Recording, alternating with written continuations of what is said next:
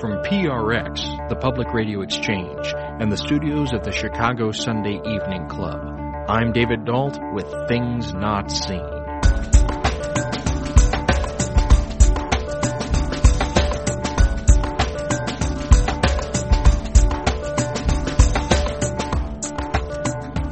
On today's show, we delve into the invisible wounds caused by war and its aftermath when we look at the concept of moral injury with Professor Rita Nakashima Brock, co-founder of the Brite Divinity School program on soul repair. We talk about strategies and steps to heal those who feel that they have been shattered at the level of their conscience. Stay tuned.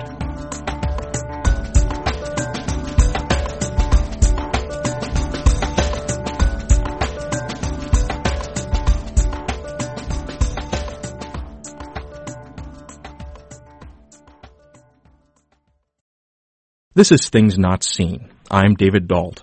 Our guest today is the Reverend Dr. Rita Nakashima Brock.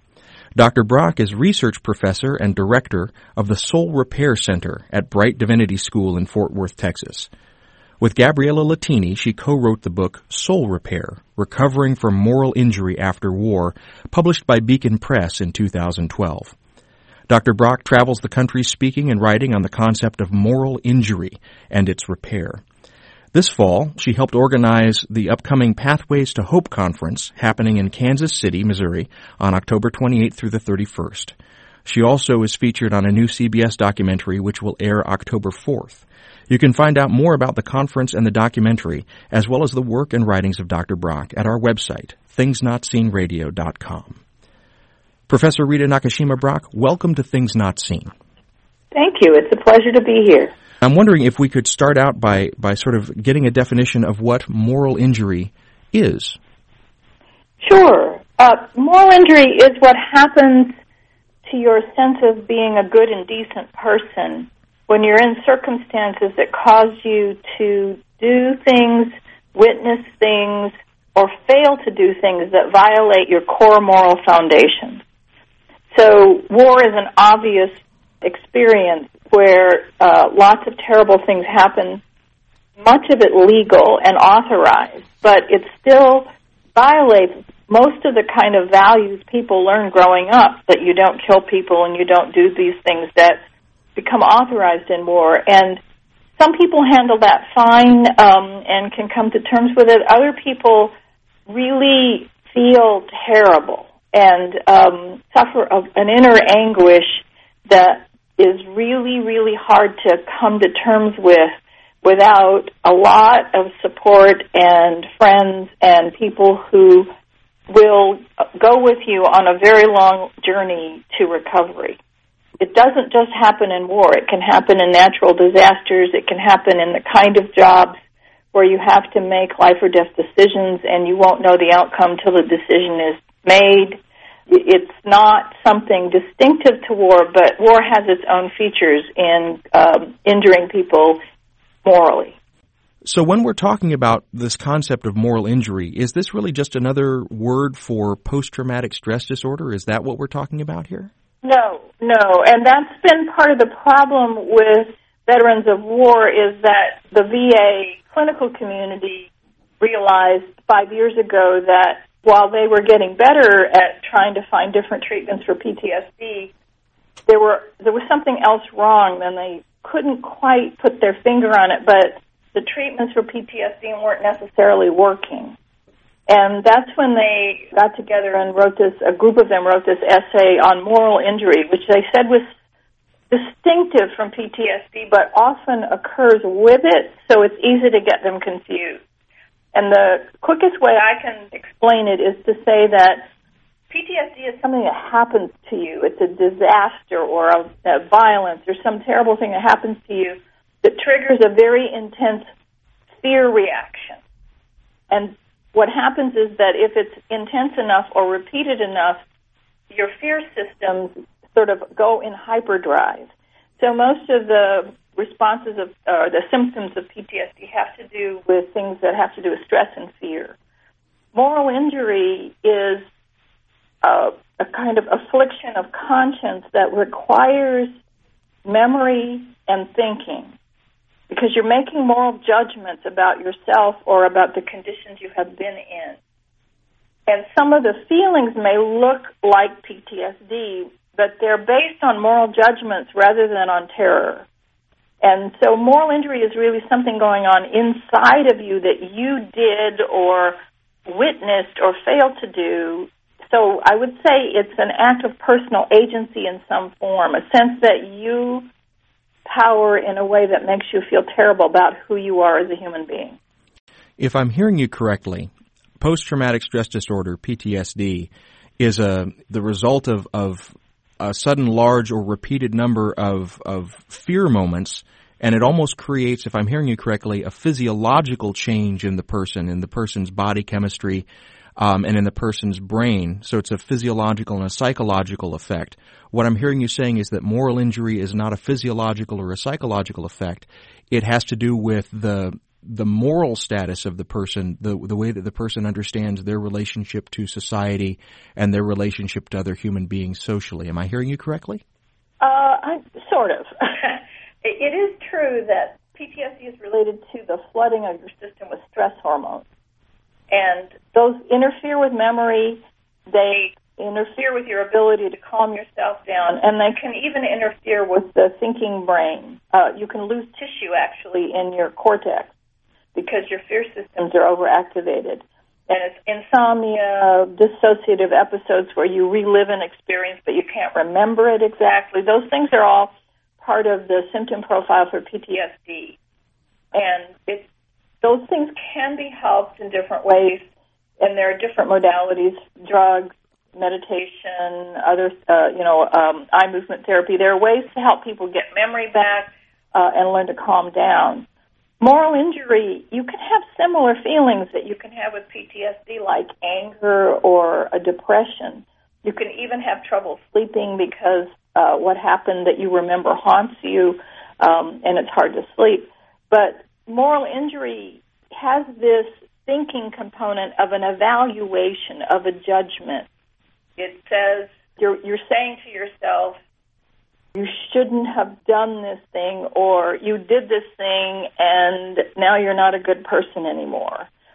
So you can feel depressed, you can feel angry. It can look something like PTSD. I think probably there are physiological changes also that come with thinking bad things about yourself. So I wouldn't want to create too hard a mind body split with moral injury because I think what we think about actually does affect us physically. But but moral injury, you don't, you can't take a pill and make it go away. You can't stop judging yourself by having some therapeutic treatment process. You really actually have to go through a long, sustained thinking, rethinking, remembering, mulling, reflection process. So I think the way I would describe it is that uh, PTSD is an emotional, psychological response to terrorizing conditions.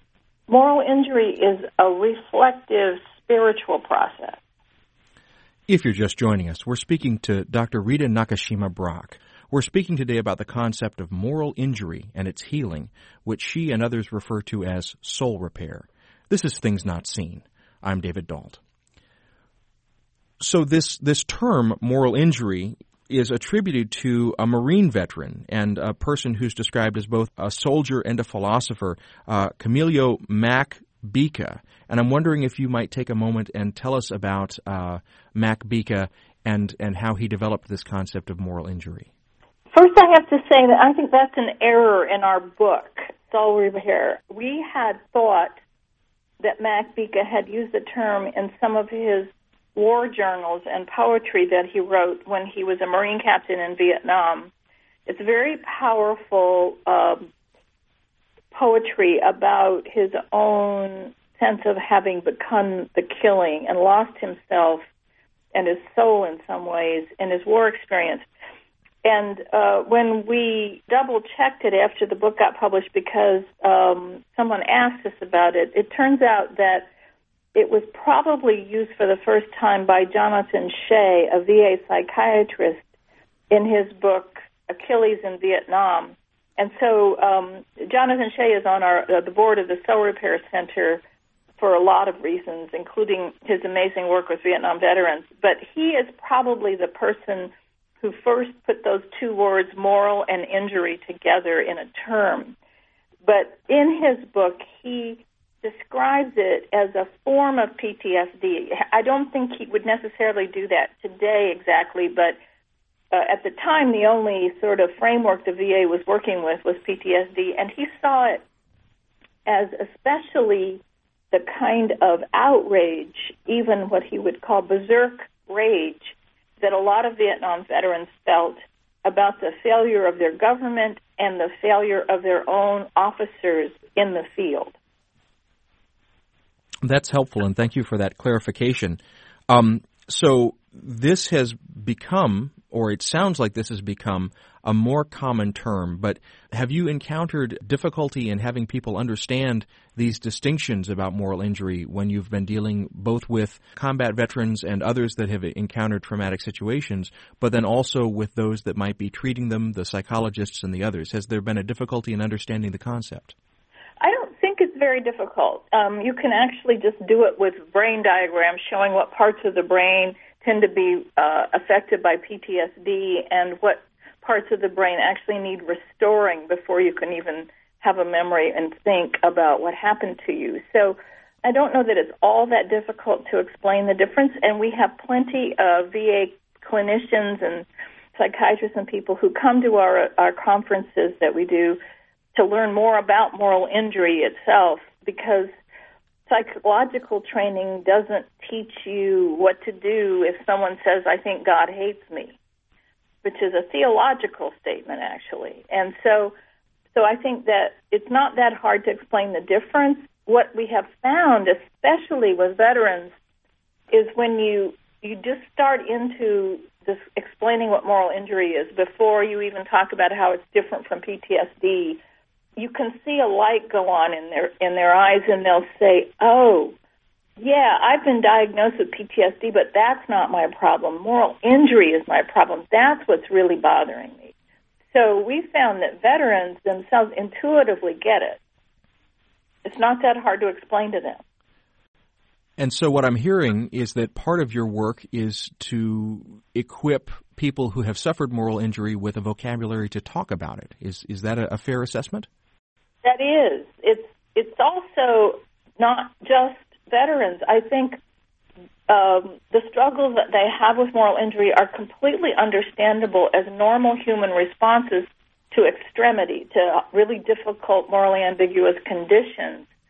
I think the problem is that when they come back to civilian society, most of us are so clueless, so inept at trying to understand what happened to them and unable to hear them really that they get isolated and they get treated as some kind of special needs population when in fact I think what their experiences is quite normal. It's just that we don't uh, really understand it and we don't know how to listen to what they're saying and they and we haven't earned the right to be trustworthy enough for them to speak to us. So our mission is not doing treatment because um, I don't think the veterans are so much the problem as the rest of us. You're listening to Things Not Seen, and we're speaking today with the Reverend Dr. Rita Nakashima Brock, research professor of theology and culture and founding co-director of the Soul Repair Center at Brite Divinity School in Texas. We're discussing the concept of moral injury and how consciences might be repaired after war. We'll be back in a moment two items for those of you who are listening on the podcast. The first is that if you're interested in more information about soul repair, we encourage you to check out the Pathways to Hope for Moral Injury and Other Invisible Wounds conference, which is being held October 28th through 31st at the Unity Temple on the Plaza in Kansas City, Missouri. Dr. Rita Nakashima Brock and others will be there speaking about soul repair, moral injury, and the healing of invisible wounds. You can find out more at their website, soulrepair.org. Also, please keep listening after the end of the episode today because we're premiering a new short piece produced by our friend Katie Clockson. She's been helping us think about how we might pilot a new show based more around stories and narrative and less around interviews. So this is a first run, and we'd love to hear what you think. Thanks. This is Things Not Seen. I'm David Dault. We're speaking today with Dr. Rita Nakashima Brock. Professor Brock is director of the Soul Repair Center at Brite Divinity School in Texas, and we're speaking today about the concept of moral injury and its healing. So, when you say that the problem is the rest of us, it's not just a matter of equipping those that have been in combat situations with a new vocabulary to talk about their experience. But what I'm hearing you saying is that we also need to find ways as a society to equip ourselves to hear that experience in a more profound way. Is that correct?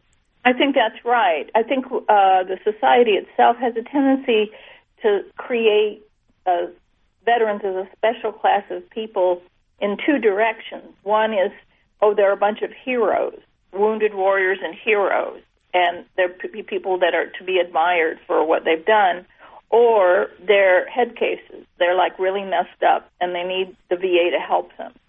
And while it's true that PTSD benefits from treatment, uh, anyone under the circumstances of war probably would have some form of PTSD um, and probably some form of moral injury. So to, to sort of siphon them off as if they were some kind of different kind of human being from the rest of us is very isolating and uh, and that's what makes it difficult to talk about what happened. Is people say, "Well, thank you," and call you a hero. How are you going to talk about something that you feel horrible about and that you don't think you're a hero at all? How do, how do you say that to somebody who's admiring you and wanting you to feel better because they think that it helps to call you a hero? So I think that uh, we tend to stereotype veterans rather than regard them as a human being just like the rest of us and that that creates this isolation where they don't really want to talk about it. I'm fascinated by this. So in, in feminist discourse, you, you sometimes hear the critique that women are classified either as Madonna or whore, that there's a polarity there that doesn't allow the real lived experience of women to shine through, but instead these polarized stereotypes are used for descriptions of the feminine. In what I'm hearing you saying, there's a similar stereotyped polarity in our descriptions of those that have gone to war, they're either heroes or they're head cases. And it creates a very difficult way of talking about the, the actual lived experience of the individual. Am I hearing that correctly? That's right. That's exactly what I'm saying. I think we, first of all, I don't know any normal human being who finds it simple or easy to talk to a stranger about the worst thing that ever happened to them. You talk about those things to your friends. You talk about those things to people who you have found trustworthy and will not judge you or condemn you, but really want to understand you. And those are secrets and anguish and terrible things that I think we have to earn the right to hear. That means being trustworthy friends. Uh, it means not sitting there thinking about, well, what do you think about this and what's your opinion of this person, but really receiving in a heartfelt, open-hearted way, a person who is who is in a state of anguish, uh, in a, is suffering something that is that if you're human, I think you could understand, and listening to that, letting that person enter your own heart, and that process is a way of sharing a burden with someone that can help them struggle with it, which they cannot do in isolation. The thing I know about moral injury is it's not a problem you can fix by yourself. Part of what we're touching on in our conversation is this tension between the myths of the military character and the realities of military experience. Uh, when I was a child, I was part of a military family, and I have memories of going out with my friends with toy guns and playing war. And I think that I valorized and idealized what I thought my father did. And as I grew older, I began to realize that there were some things that my father engaged in when he was in the Vietnam War that left severe scars on him. And I, am wondering about this tension between the myths of, of the military character and the realities of military experience. In your work, Dr. Brock, how have you experienced the clash and the friction between those two those two pieces of military psyche? Well, I also grew up in a military family. Uh, my birth father, whom I didn't grow up with and didn't know till I was 33, actually served in Korea, which is when he left my mother and me in Japan. And she didn't hear from him for two years. So she actually met my stepfather and married him in Japan. And he had been a veteran of World War II and was career military. So I grew up in an enlisted man's family in the U.S. Army, and he served two terms, two tours in Vietnam as a medic. When he came home from his second tour, he was very, very different from the father I grew up with. And I didn't really understand that, but I was estranged from him for eight years until he died. And understanding moral injury now, I have a sense of what he must have gone through that changed him so much when he came home. But I didn't, I don't know that I grew up myself in the military with much of a sense of anything in related relationship to war service or, or or military service. I think partly because I'm female, I didn't play with guns. We had never had guns in the house. It was just not part of the culture. Even in my military family, I remember having to launder and starch and iron my dad's fatigues and things like that. So I think there's a gender split in growing up some in some ways in the military, but so I didn't either think of the people in the military as heroes or as villains or any of those in in those ways. I just knew that you know my mother had to cope alone when my father deployed and she learned to do things that she'd never had to do before and all of the rest of us adapted and worried about him. When I uh, went to college, it's the first time I encountered um, the politics of the war of Vietnam, and uh, and I was pretty quickly persuaded that it was a bad war. I, I saw what it had done to my father, and I don't know that that led me to any kind of generalization, but I I began to understand something about the politics of the war. This was 1968. It had become unpopular. Uh, so I, I actually entered college and became an anti-war activist pretty quickly. And that has defined my adult life in ways that I think made me drift further and further away from having grown up in a military family and had that experience. So coming back to that with this work on moral injury it closes a certain kind of circle in my life where I'm much more aware of what it was like to grow up with someone who was a, a veteran of war, um, and also what I didn't understand that I wish I had understood when I was 16 and he came home from Vietnam there's a phrase that you used just a moment ago that, that has stuck with me uh, in in the course of the conversation. The rest of us adapted and worried about him was what you just said a moment ago, and it, it, it makes me think of my my own experience in in twelve step recovery. Um, there's there's language around Alcoholics Anonymous and Al-Anon that alcoholism is a family disease and that there are family dynamics involved in this.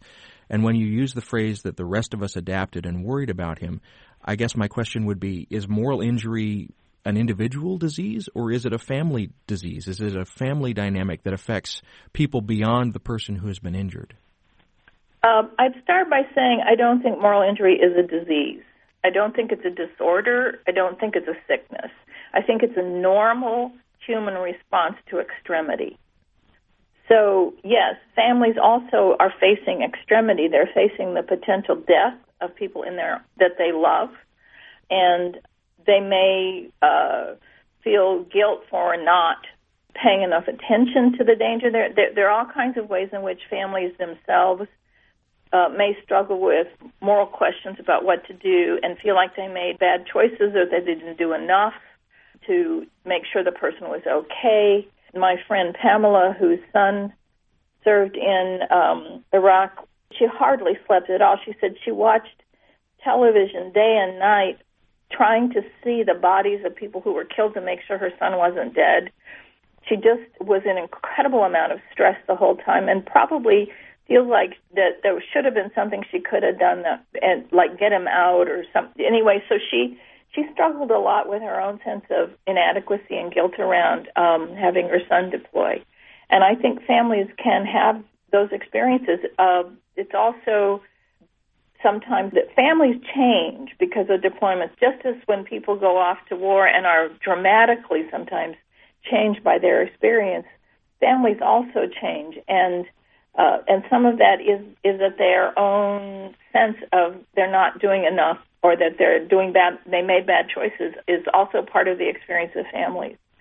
They may, I think, one of the um, worst kinds of moral injury a family can experience is wishing the person hadn't come home, and sometimes that happens for various reasons. If you're just joining us, we're speaking today to Dr. Rita Nakashima Brock. Professor Brock is the director of the Soul Repair Center at Brite Divinity School in Texas. We're speaking today about the concept of moral injury and its healing, which she and others refer to as soul repair. This is Things Not Seen. I'm David Dault. I truly appreciate uh, what you just did there because when I made the characterization of moral injury as a disease, you corrected me. And I think that in that moment, uh, we demonstrated and modeled part of the, the larger problem that you're speaking about in this conversation. And that is, when we hear about things like moral injury, we may immediately reach for categories that are that we're used to, and so classifying a person who is experiencing moral injury as deficient or diseased that that's the easy low hanging fruit. And that's maybe one of the things that our society does in that in that polarity between the hero and the head case that we talked about a moment ago. And I so appreciate your willingness to say, no, it's not a disease. There's a better language to use here. And I, I, I wonder when you when you're engaged in this kind of dialogue with other people, that sounds like a very pastoral way of, of approaching the problem. And and how has your training as a pastor helped to to really inform the way that you talk about this and inform people about this concept of moral injury? I'm not a pastor in a traditional sense. My um, status as a minister has to do with the work I'm doing as a theological educator and not as a, a minister of a congregation. So my pastoral work has always been education. And um, in education, I think what I struggle with is trying to understand how other people are thinking about things um, in ways that limit what they can understand. And and I think that it's a common thing. It's, not any particular single person's problem, but it's a common thing to um, have an idea of what's a normative person and then think anything outside that is diseased or problematic or deranged or a disorder, rather than trying to understand the full range of human experience experience and ways in which people's experiences change them. And so I, I just think from from my own perspective, I don't know how I could think about somebody who had survived boot camp, which is no easy thing, survived boot camp and then gone into a war and managed to come back out alive and think that that I'm going to think of them as somebody diseased I'm going to heal this is a person who's who's undergone enormous testing and stress and has managed to come out alive. And not only could I learn something from that perhaps but also uh, how could I expect them not to be dramatically changed by that experience? And part of what happens in that experience is the change is that you might not like yourself very much or you might have lost your sense of being a good or in a, you've lost your innocence you've lost the person that went there, the person who came home. Um, I've heard so many vets that I don't even recognize the 18 year old I was who went into the military thinking they were going to be a hero or they were going to defend their country, and now um, I've had this experience and I, I don't even know who that person is anymore. That these are um, these are no, these are normal experiences people have when when um, they walk through hell, as it were, and uh, so for me, um, normalizing that, saying, you know, this is a, this is just what happens to people. We need to give them space to talk about it because the way you integrate that experience rather than have it control you is you have to be able to talk to people about it. You have to be able to process it. So we do public education to help people learn what the path to recovery might be and how we can be part of it. I appreciate your clarification that your ordination and your relationship to the pastorate has been uh, largely in an educational setting. Within the book, uh, Soul Repair, you follow uh, case studies of several different people that are connected to the military experience, both those that have gone to war themselves and those that have experienced others going to war as part of their families. And two of those people in particular, and you, you mentioned some others, but two that you follow throughout the thread of the book are both people that have been ordained to the pastorate. So Herm, who works as a as a military chaplain, and Pamela, who is a minister in Atlanta. And so my question, uh, since you've been working closely with people who are more uh, directly in the traditional pastoral experience, what are seminaries doing to address this concept of moral injury. And our seminary is doing a good job right now in preparing pastors to deal with the concept of moral injury, or is this even a conversation that's happening at seminaries at all?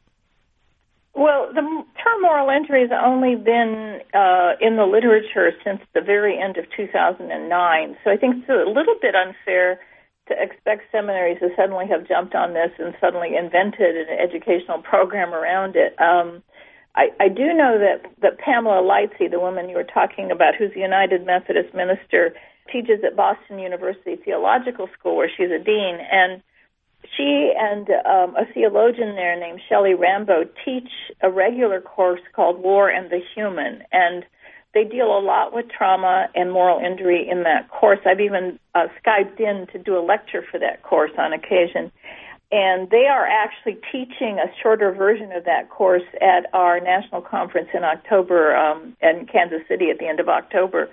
Uh, so they they have begun to do that at Boston University Theological School.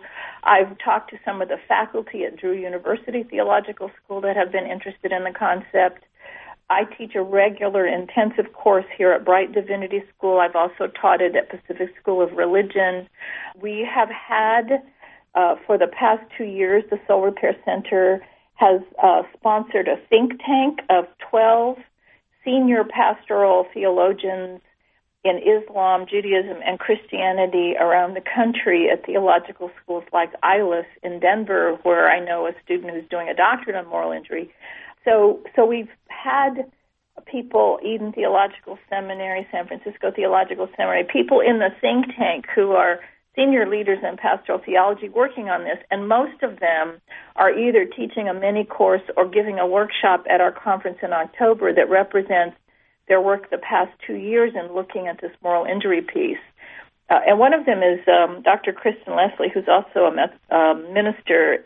She's been working on military sexual trauma very intensively for the past three years. So there is, there is work on this being done, uh, but it's still really new. And I would say that there's, I wouldn't say that there's like an extensive curriculum based on it yet at this point. There are increasing numbers of books and articles being written. If you go to our, our Soul Repair Center website, which is just soulrepair.org, and look under resources, you will see a list of essays published by year. And if you look at 2009, there's one essay, and then in 2010, there are a few more.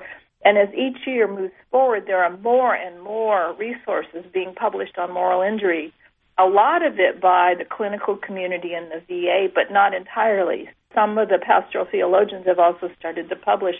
So it's it's growing. We've been sponsoring some of that work and also benefiting from some of that work in other places.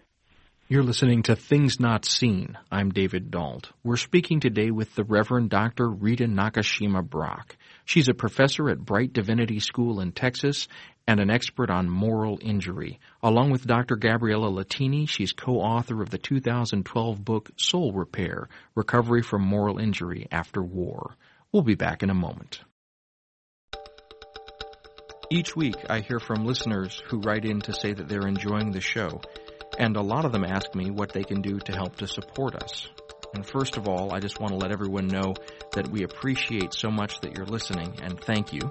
The number one thing that you can do to help support us is to tell your friends about the show. If you listen to us through iTunes, it would also be fantastic if you took a moment to write a review.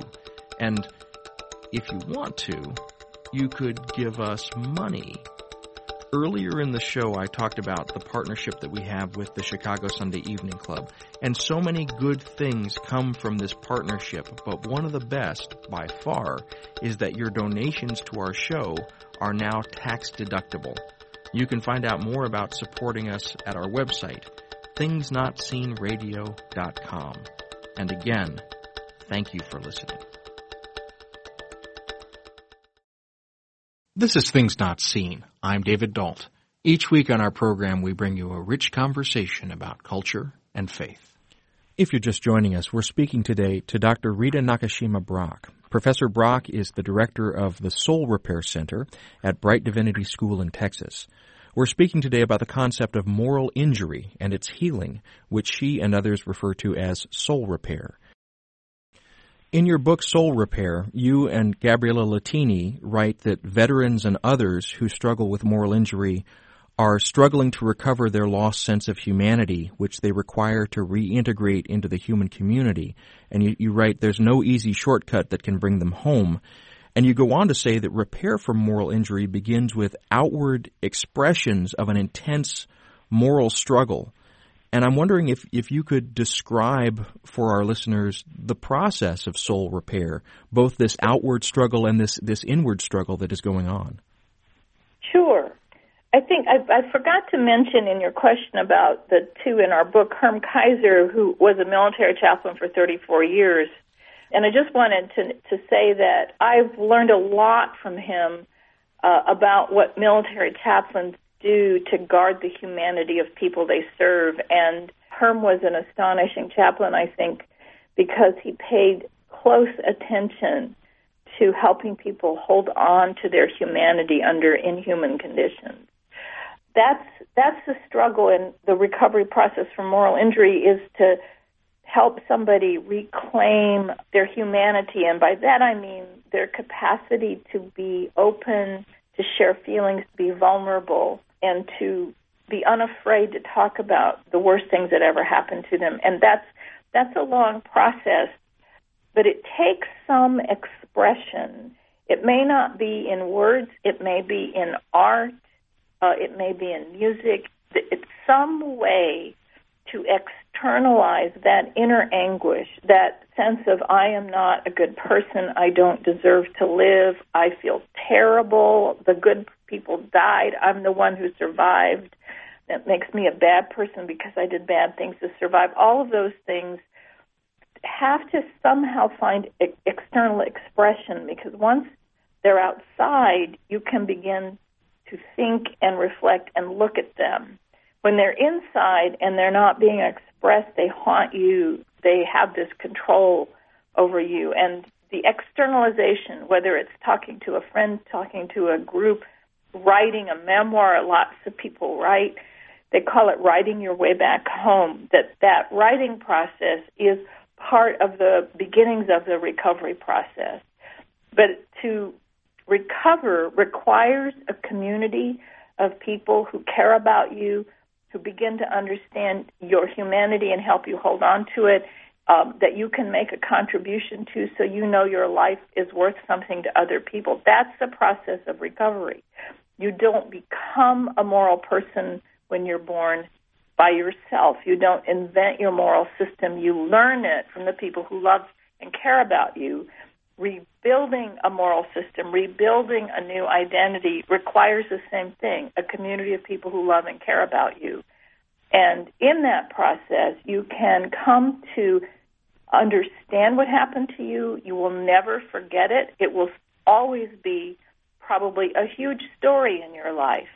But you can build a life out of that that can integrate it and remember it without it controlling and determining the rest of your life. And I think that's what recovery looks like. Recovery looks like somebody who says, This happened to me. I can talk about it, not to everybody, but I can talk about it to some people who care about me. And I understand what happened. I understand the things I did and I'm going to learn from that. If if I did these things, I'm going to try to make a positive contribution in the world as a way sometimes to make amends. But knowing this about myself helps me be a better person in the future, helps me be a better father, a better husband, a better mother, a better wife, a better sister, a brother. That knowing this, I can use this for good instead of having it destroy my life. At several points in our conversation, you've pointed out that moral injury does not simply affect those that have gone to war. And as we've been talking about the consequences for sort of American society more generally, what comes up for me is when we look at city streets today, when we look at a militarized police force being deployed in places like Ferguson, Missouri, we're seeing things that on the domestic scale are playing out very much like war zones. And can we talk about moral injury for members of the police force? Can we talk about moral injury for those that have lived in extreme poverty or extreme deprivation? Is is it is it that general a term that we can use it for even situations like Ferguson and New York and others that we've seen in the last 12 months? Yeah, absolutely. I, the moral injury is a human experience. It's not unique to the military. There are plenty of people who work in professions like EMTs and medical caregivers and law enforcement and prison guards who uh, work under conditions that can be quite threatening and extreme. You can make a bad choice. Uh, you can cause harm you wish you hadn't caused.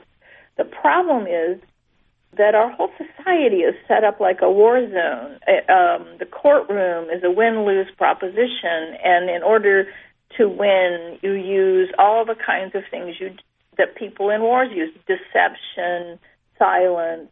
Um, the, the point of winning a court case is not getting the truth, but it's winning. And so it makes it really hard in those kind of contexts for anything ambiguous to come up. It's it's difficult, for example, for somebody in the medical profession who may feel terrible that they did something that was a, a huge mistake, uh, a misdiagnosis, a bad a mistake in the operating theater or whatever, um, and they cause harm to a patient, but their insurance company, and their hospital, whatever, want they, they need to spin it in a way to protect the company, and so you can't then tell the truth. You you can't then apologize, uh, which may be the thing you really need to do for your soul. So I think we we also live within social structures and legal structures that are set up very adversarially so uh, there's hardly ever space for a, the restoration of a relationship that's been broken. Um, we also set up oppressive conditions for people where they cannot make a good choice. They either heat their house or feed their children. I mean, there are all these horrible conditions of poverty and oppression. It doesn't matter what you're going to do, you're going to feel bad. And that's often what war is like. You often don't know when you're looking at someone whether they're going to shoot back or not. You have to make a decision they are or aren't, and it, you may make a decision they're not and wind up the person next to you gets shot, or you may shoot and discover you've killed an innocent person. You don't know what the outcome of your decision is going to be, but you just feel terrible no matter how it comes out life is like that a lot. I think it doesn't have to be as much like it like that as it is because we create the social conditions that make making a moral choice difficult, making all choices bad, and you're having to make a choice that you think is the least bad choice, but you know you're going to feel bad no matter what. And I think we have a society that has a real hard time with that kind of ambiguity. We like winners and losers black and white and clean choices. And life mostly is not like that. If you're just joining us, we're speaking to Dr. Rita Nakashima Brock. We're speaking today about the concept of moral injury and its healing, which she and others refer to as soul repair. This is Things Not Seen. I'm David Dault. Professor Brock, there's a conference coming up in October, at the end of October, the Pathways to Hope Conference in Kansas City, Missouri. I'm wondering if you could take a moment and uh, tell our listeners, if they were to attend this conference, what they would expect to find. Uh, they would expect to find an enormous amount of information on what we call the invisible wounds of war. So we have information about PTSD, traumatic brain injury, and moral injury. They would also expect to find all kinds of resources for coping with it, recovery from it, all kinds of strategies and ways that people come to terms with moral injury. we have workshops on special populations like people in law enforcement, employers who want to create a more veteran friendly workplace, families, women veterans, um, military sexual trauma. It's just a whole plethora of things that are related to inflicting moral injury and the process of recovery from moral injury. But it isn't uh, it's just for veterans, although that is certainly a major focus of the conference. We even have a workshop on moral injury in caregivers because trauma isn't individual; it's it's a social thing, and if you're a caregiver and you can become overloaded with what you're carrying, and so it will also help communities and congregations who um, want to understand more about moral injury to do better work in their own communities. It's not just veterans who experience moral injury. I think people carry in, in the society carry a lot of it and don't really have very many places to process it. And what I what I tell people is that if you can welcome people struggling with moral injury into your community, it will make you a better community because people who are struggling with moral injury are the people who have consciences and actually care about the world around them and want to make a contribution. You mentioned earlier in this conversation that work on moral injury and, and its understanding really began in earnest around 2009. And so it hasn't even been a decade that, that, the, that the conversation and the work has been going on around this concept. But even in that short amount of time, I'm wondering if you could share with us how your work on moral injury has changed you.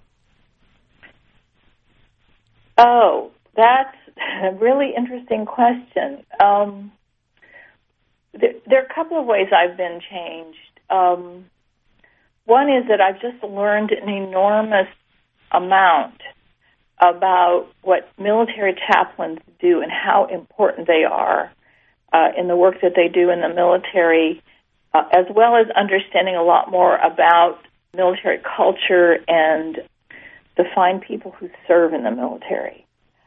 I have also changed my mind about the draft. During the Vietnam years, everybody I knew was worried about the draft and the lottery number they had. And so a lot of us worked really, really hard to try to get rid of the draft. And I've now concluded that that's been a mistake and that we really need a universal draft. And if you don't want to serve in the military, then there ought to be a way for you to be required to serve the common good in some way, because I think that's probably an important responsibility of citizenship. So that that's a way I've been changed, and my own relationship to my father has changed. He died a long time ago, 1976, and I was angry with him for the last eight years of his life because he was so different when he came home from Vietnam. So I was sad that he died, but I don't know that I spent a lot of time thinking about him or missing him because I was so angry with him. And doing this work on moral injury has helped me understand that the father I grew up with that I loved is was still there when he came home. I just didn't understand how much he'd been changed by the experience in Vietnam. And I've come to miss him a lot. I've come to wish he'd lived longer and that we could have somehow restored some aspect of our relationship. And I don't know that I would have said five years ago that I miss my father, but I do. When you work on these questions of moral injury, you're working on things that are taking you to the depths of an individual's most traumatic moments and it also, as we've talked about in the conversation, opens us up to the failures of society to be able to hear and listen and reintegrate uh, individuals who've been traumatized into a moral structure. When you're working with all of these very negative aspects of this concept of moral injury, what continues to give you hope? I don't experience the work I do on moral injury as experiencing negative things. Um, what I experience when I'm talking to a veteran I care about, um, and they're telling me things that they struggle with, I experience that as, an enormous gift that they're that they trust me, they're willing to be present, and that I can maybe help a little bit to carry this awful burden they've been carrying. And there's something to me heartening about the the struggle of conscience in terribly ambiguous and awful conditions, um, the struggle with regret, the struggle with shame, that this is a powerful witness to the intractability of moral conscience that that the worst things that human beings have invented to wreck a conscience can't wreck it. It can wreck a person, it can wreck a life, but that part of the wrecking is that the conscience will not let them go. And I find that extraordinarily heartening but I've done work like this for a long time in my life. I used to do domestic violence and rape crisis work. I wrote a book on prostitution in 1996 with my friend Susan Thistlethwaite, in which we walked the streets of Shinjuku and Bangkok and Chicago and Los Angeles, and we it's pretty awful stuff that you find there. This sort of strange and awful things that human beings are willing that can do to each other, and yet um, the quality of smartness and resilience we found in people who walked who who were sex workers w- was really heartening. It, it's a strange thing to say, I guess, but I, I guess I've never felt like whatever happens to human beings is strange to me. That I that these these places of extremity can also uh, be extraordinarily illuminating about the um, quality of humanity that can endure in the face of in, this, these awful, awful things. So I don't find it, it, it. It's hard. It's not. It's not easy to go through these things, but I. It, I, it doesn't uh, feel negative or defeating to me. It is what heartens my spirit and um, makes me appreciate the value of being a human being. Well, Professor Rita Nakashima Brock, just on a personal level, I, I very much appreciate the work that you've been doing around this issue, and I've so enjoyed our conversation today. Thank you for being with us. Oh, thank you for having me. It's been a pleasure. The Reverend Dr. Rita Nakashima Brock is Research Professor of Theology and Culture and Founding Director of the Soul Repair Center at Brite Divinity School. Things Not Seen is produced by Sandberg Media LLC with the support of the Chicago Sunday Evening Club. We're distributed nationally by PRX, the Public Radio Exchange.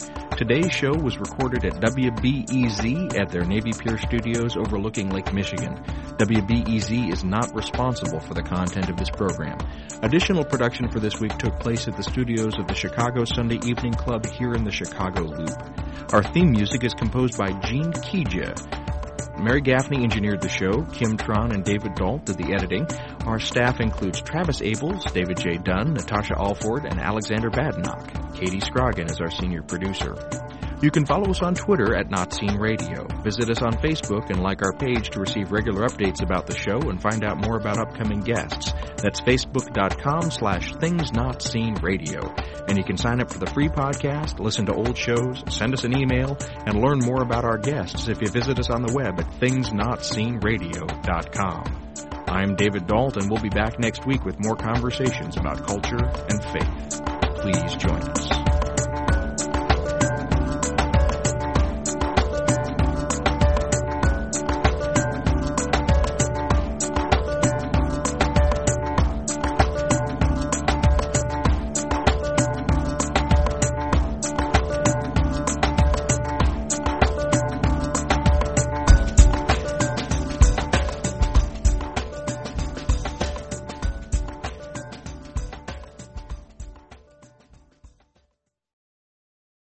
Hello, uh, David Dault here. Thank you for sticking around. Uh, the show is not quite done. As promised, we have a little bit of extra audio for you. Uh, this is a piece that was made by our good friend, the independent uh, producer Katie Klocksin, who lives here in Chicago. And we've been talking to Katie for the past couple of months about what it might be like to produce a narrative type of uh, podcast in addition to the interview podcast that we do here on Things Not Seen. We're still playing with the format and the idea. This is really more of a pilot to test things out than it is a final finished product about what the new show would be like. But we're trying to tell stories about the Chicago area and about religious life uh, across the Midwest and really, really religious life here in the United States uh, in ways that involve very personal stories. Now, this story is one that Katie pitched to us, and she got it because she she grew up going to this church. It's a Unitarian church, and she she was watching this church struggle around the recent events in Ferguson, and it's a mostly white church, but they're, they they were struggling with whether or not they should put up a banner that said Black Lives Matter. And so she wanted to really tell that story from the inside out. Now, I realize that this is a charged political issue for many and perhaps for some of our listeners, and we're not taking a political side by presenting this so much as we want to explore what's going on behind the scenes, the, the motivations and the struggles that uh, any religious community goes through when it talks about public witness. And so, without further ado, uh, we're going to present this piece by uh, Katie Klocksin, and we thank her again for taking the time to put it together. And we look forward in the next few weeks and months to sharing more of her work and the work of other producers as we figure out this new format. If you have feedback about this piece, we'd love to hear it. Uh, you can get in touch with us through Facebook, or you can uh, reach us on the World Wide Web through our website, thingsnotseenradio.com. My name is the Reverend Brett Lortie. I'm the senior minister of the Unitarian Church of Evanston. So, Unitarian Universalism is based in seven principles. The first and probably best known is the inherent worth and dignity of every person. And the others really flow from that. And so, when you start there, uh, matters of individual belief are personal to people, and what really matters is what we do together to make the world a better place for everybody. The Ferguson incident sort of kicked everything off. Incidents like Michael Brown's murder and Frederick Gray in Baltimore, it's happening over and over and over again. There were so many well publicized cases of people being killed by police. Eric Garner in New York, just hearing that story of him saying that he couldn't breathe over and over again and, and when you think about, you know, he was selling loose cigarettes. How how is this response by the police justified? It was heartbreak after heartbreak after heartbreak. Walter Scott, Dominique Franklin, Rekia Boyd, Rekia Boyd, Frederick Gray, Eric Garner, Eric Garner, Eric Garner, Mike Michael Brown, Brown, Michael Brown, Mike Brown, Tamir Rice.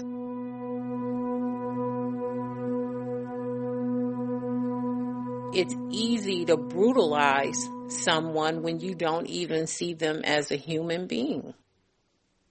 How do we not recognize the inherent worth and dignity of every human being? It is so fundamental. I think that there was a lot of conversation around trying to figure out what what what do we do?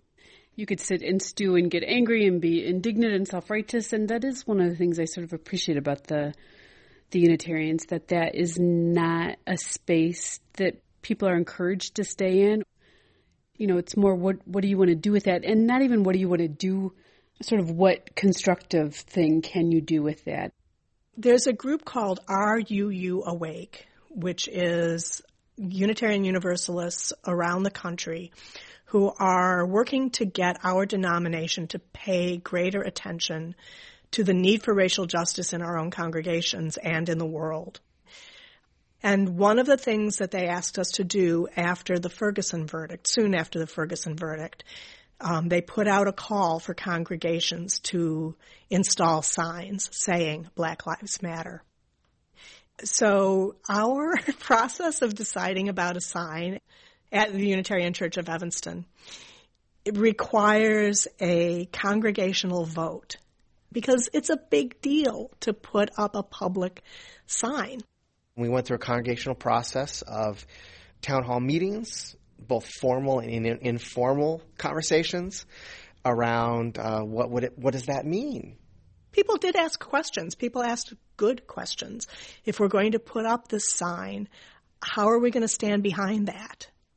And then also some good logistical questions about, you know, Is it legal to put it on the law? You know, just kind of basic things. Why Black Lives Matter? Why not all lives matter? Probably the primary argument that came up was, well, why wouldn't we say all lives matter? Which is a, a, a, a sentiment that I shared when I first heard that conversation come up. In the very, very beginning, uh, it seemed to me kind of almost reverse racism. A response that I read to that was to say all lives matter is another way of just erasing black lives. And that really made sense to me. I love it. I think it is one of the best things that has ever happened because it, it just has sparked so much conversation, you know, especially when people want to say, well, all lives matter. And it's like, well, no, that's not true. All lives should matter. Of course, all lives matter. And yet, black lives right now don't seem to matter based on the evidence and based on the brutality and based on media coverage, you know, across the board. And so society does seem to need a reminder. Black Lives Matter. It takes 20% of our membership to have quorum, and that meant 84 people had to show up. Well, 175 people showed up.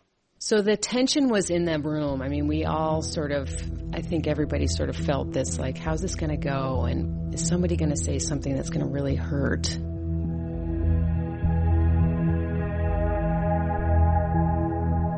And then the vote, it was put to the vote, and every green card, the voting card in the room, went up. You know, Unitarians pride themselves on being independent thinkers. So we almost never have unanimous votes. Well, this vote was unanimous. And it was just such an emotional moment. That's never happened before. We've never had a unanimous vote. The church doesn't like to put banners out. But for this, everyone said yes. We were rushing to get the sign up before the Stand Against Racism that happens every year along Ridge Avenue, sponsored by the YWCA. So we had to hurry up and get the sign made and put up. There's four or five people that are engineer type people that if you will, they can kind of take on a project and get things like that done. So the, the other two or three people were out of town, maybe. and so I got the call saying, "Hey, can you help us with installing the sign?" I was surprised when it went up. I I was picturing a couple stakes and kind of a flimsy little sign. I was not when they started drilling holes. I was, wow, this is a big sign. It is about 10 feet by 4 feet. It says Black Lives Matter in very large, clear letters. And then there's a small chalice, the Unitarian Church of Evanston logo, at the bottom right and left corner. So I have to say, when I first saw the sign, I thought, wow, that is a really big sign. It's substantial it doesn't look like it's moving anywhere. And I think that's the thing I like most about the sign. I definitely feel a sense of pride that our church community has taken a very public stand. One of my first feelings was I was a little scared. I was like, "Wow, how are we gonna? Are, are we sure we can live into this sign?" And and being a very monocultural, very white church, you have to be careful that you're not just putting this sign up to feel better about yourself. And, uh, and you can't put the sign up and think that that's it. Putting a sign up is no, in no way, shape, or form sufficient. I think what's been on my mind is what, what do we do beyond the sign?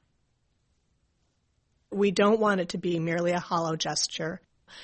I'm part of the Peace and Justice Committee, but I'm also part of a small working group that is planning a strong series of events in the next year to strengthen our cultural capacity, our understanding, our knowledge of how in this country we got to this messed up place that we're at and what we can do about it.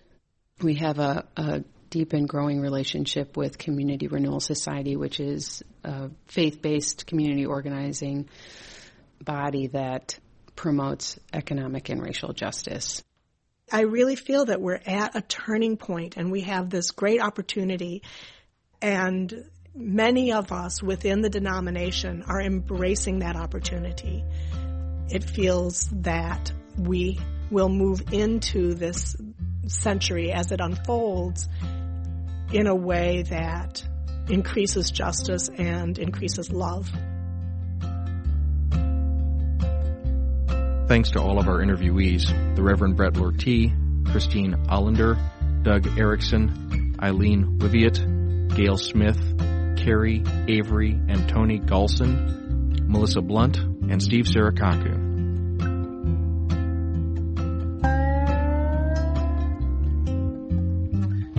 Music by Podington Bear, Moby, and Wineland. This story was produced by Katie Klocksin, a radio producer who grew up attending the Unitarian Church in Evanston.